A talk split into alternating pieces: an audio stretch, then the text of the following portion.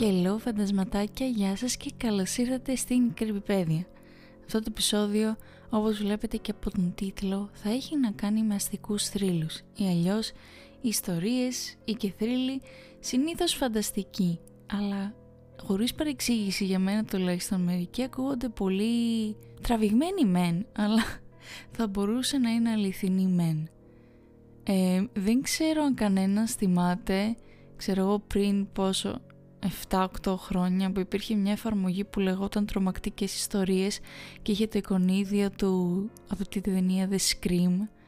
Όσοι τη θυμάστε, πολλές ιστορίες που είχε εκεί ήταν κυρίως αστική θρύλη και όταν είδα ότι αυτές οι ιστορίες τέλος πάντων που θυμάμαι από εκείνη την εφαρμογή είναι αστική θρύλη είχα ξαφνιαστεί ευχάριστα και ήμουν σε φάση ότι ναι πρέπει να το κάνω αυτό πρέπει να σας διηγηθώ αυτές τις ιστορίες ελπίζω κάποιοι να καταλαβαίνετε για ποια εφαρμογή μιλάω ή για ποιες ιστορίες θα μιλήσουμε αλλά όπως και να έχει θα ξεκινήσουμε με την πρώτη ιστορία μια νεαρή κοπέλα οδηγούσε με το παλιό της αυτοκίνητο σε ένα άγνωστο δρόμο.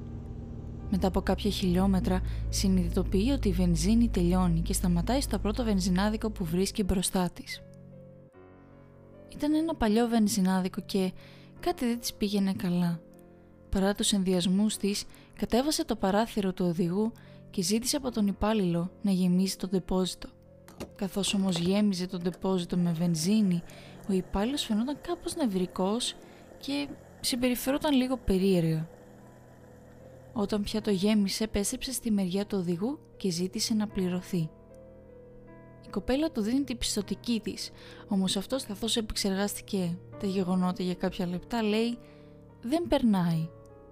Και τότε η κοπέλα νιώσε αρκετά τρομαγμένη. «Κάτι δεν πάει καλά εδώ», σκέφτηκε. Αμέσως ο υπάλληλος της εξηγεί πως πρέπει να τον ακολουθήσει μέσα στο γραφείο ώστε να ενημερώσει το αφεντικό του για το συμβάν.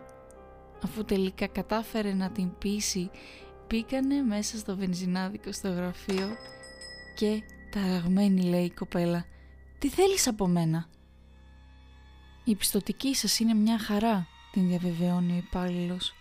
Πρόφαση ήταν όμως για να σας βγάλω από το αυτοκίνητο διότι υπάρχει ένας άνδρας με ένα τσεκούρι στο πίσω κάθισμα.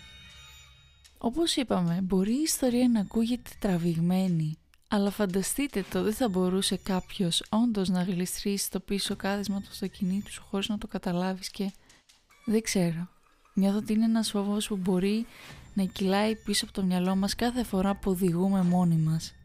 Επί την ευκαιρία η ιστορία λέγεται «Ο δολοφόνος στο πίσω κάθισμα» ή σε μερικούς τίτλους μπορεί να το βρει κανείς ως βενζινάδικο και χωρίς να χάσουμε χρόνο πάμε στην επόμενη ιστορία. Η επόμενη ιστορία λέγεται Fatal Fair και έχει να κάνει με έναν ταξιτζή, τον Ιτσιρο.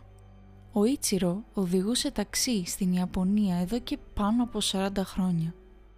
Έχει πάρει στο ταξί του πολλούς μεθυσμένους, περίεργους, ανώμαλους, αλλά το τελευταίο δρομολόγιο που ανέλαβε ήταν και το πιο περίεργο. Οδηγούσε μόνος το βράδυ όταν είδε κάποιον ξαφνικά να εμφανίζεται. Σταμάτησε και η διπλανή του πόρτα ήταν λες και άνοιξε από μόνη της αυτόματα και ένας άνδρας ντυμένος στα μαύρα με ένα μακρύ παλτό και μια κουκούλα να καλύπτει το κεφάλι του μπήκε μέσα.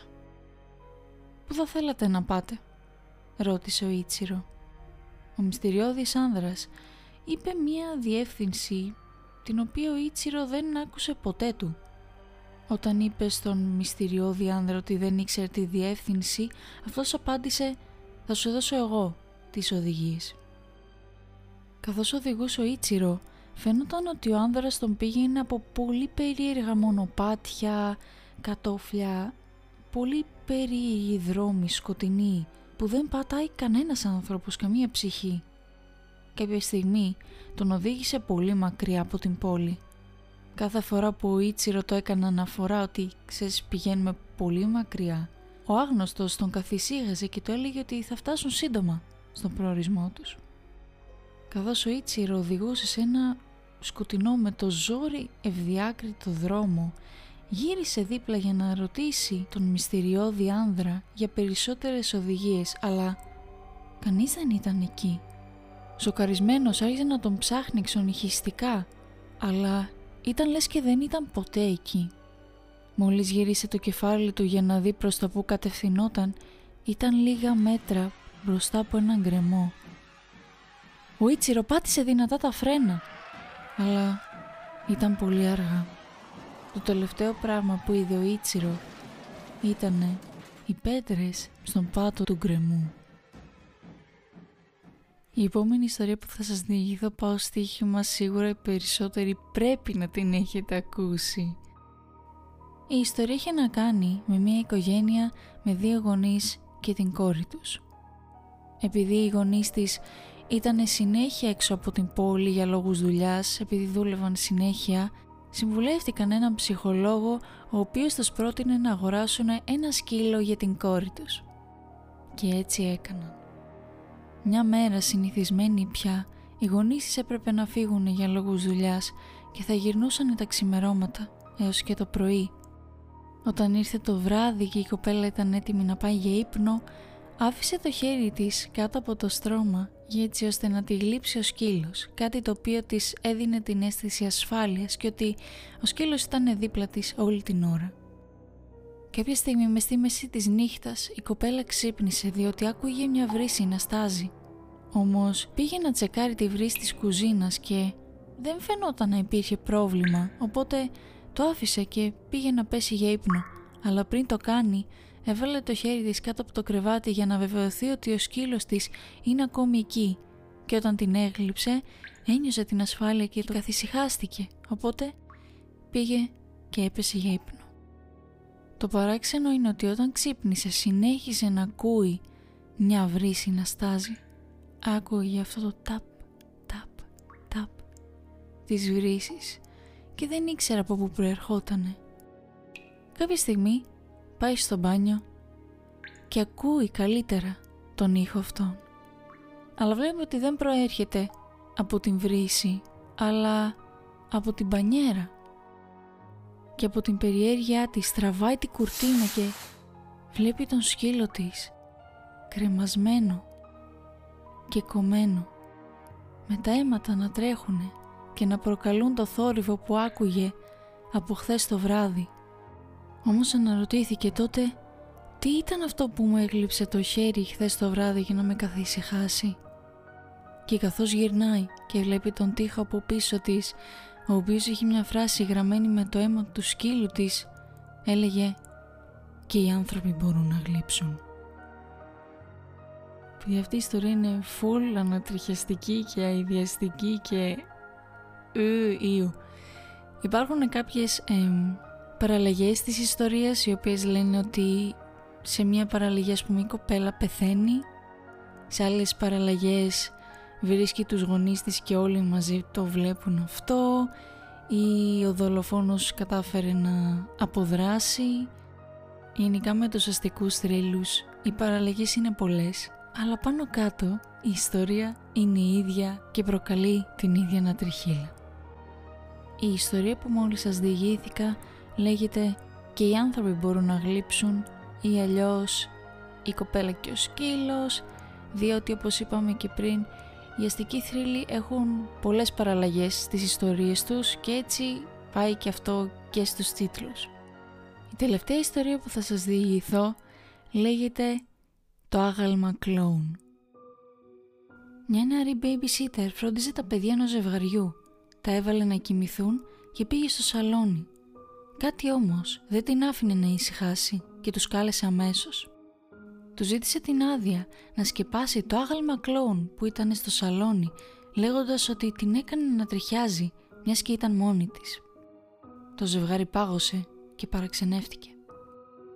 Τη ρώτησαν «Για ποιο άγαλμα κλόουν μιλάς» και της είπαν ότι «Στο σπίτι δεν υπάρχει κανένα άγαλμα». Τη ζήτησαν να πάρει τα παιδιά και να πάνε στη γειτόνισσα και στη συνέχεια να καλέσει την αστυνομία. Όταν έκανε αυτά που τη ζήτησαν, ξανακάλεσε τον πατέρα της οικογένειας και τον ρώτησε «Τι συμβαίνει» Εκείνος της ξαναεξήγησε ότι στο σπίτι δεν υπάρχει κανένα άγαλμα κλόουν και πως τα παιδιά τις τελευταίες μέρες παραπονιούνται πως όταν κοιμούνται τους παρακολουθεί ένας κλόουν. Οι γονείς τους όμως δεν έδωσαν σημασία και πίστεψαν πως πρόκειται για παιδικές φαντασιώσεις. Τι είχε όμως συμβεί πραγματικά; Στην πραγματικότητα, το υποτιθέμενο άγαλμα ήταν ένας άστεγος, ο οποίος είχε μεταμφιστεί σε κλόουν και μην έχοντας που να μείνει, εισέβαλε στο συγκεκριμένο σπίτι, το οποίο ήταν αρκετά μεγάλο, έτσι ώστε να μπορεί να αποφύγει εύκολα ανεπιθύμητες συναντήσεις. Τις νύχτες πήγαινε στο δωμάτιο των παιδιών και άλλες φορές σε άλλα δωμάτια. Τη στιγμή που η babysitter μπήκε στο σαλόνι, εκείνος δεν το περίμενε και για να μην την αντιληφθεί, πάγωσε επιτόπου και παρίστανε το άγαλμα. Δεν ξέρω αν σας ακούγεται παρατραβημένη ιστορία ή όχι, αλλά υπάρχουν ιστορίες όπου άνθρωποι κρύβονται μέσα στα σπίτια των άλλων και είτε τρέφονται από αυτούς, είτε κλέβουν ρούχα, λεφτά, ε, μπορεί και σε ακραίες περιπτώσεις να σκοτώσουν και τους ίδιους τους ιδιοκτήτες, δεν ξέρω, αλλά ξέρω ότι αυτές οι ιστορίες υπάρχουν και μπορεί η πινελιά με το κλόουν να είναι λίγο υπερβολική, αλλά με αυτά που γίνονται δεν υπάρχει αμφιβολία ότι μπορεί ίσως κάποτε πριν ή κάποτε στο μέλλον να συμβεί κάτι παρόμοιο. Αυτές ήταν οι ιστορίες που είχα να σας αφηγηθώ, αυτές οι ιστορίες, αυτή η αστική θρύλη που σας διηγήθηκα, όπως είπα μου θυμίζουν πάρα πολύ τις ιστορίες που διάβαζα και σε εκείνη την εφαρμογή διότι είναι ακριβώς ίδιες, ελπίζω κάποιες να τις αναγνωρίσατε και να τις είχατε ακούσει κάποτε και αν όχι ελπίζω η πρώτη σας φορά που τις ακούσατε να ήταν ωραία. Όπως για να έχει σας ευχαριστώ πάρα πολύ που ακούσατε το επεισόδιο. Αν γουστάρεις αυτό που ακούς και το ακούς από Spotify πάτησε το ακολούθησε για να έχεις ειδοποιήσεις κάθε φορά που ανεβαίνει ένα επεισόδιο. Αν θέλεις επίσης να βρεις και το podcast στο Instagram και το κανάλι στο YouTube έχω κάτω link στη περιγραφή του επεισοδίου αυτού. Σας ευχαριστώ και πάλι που με ακούσατε, εύχομαι να είστε όλοι καλά, να είστε ασφαλείς και θα τα πούμε την επόμενη Παρασκευή σε ένα ακόμη επεισόδιο της Creepypedia. Bye bye!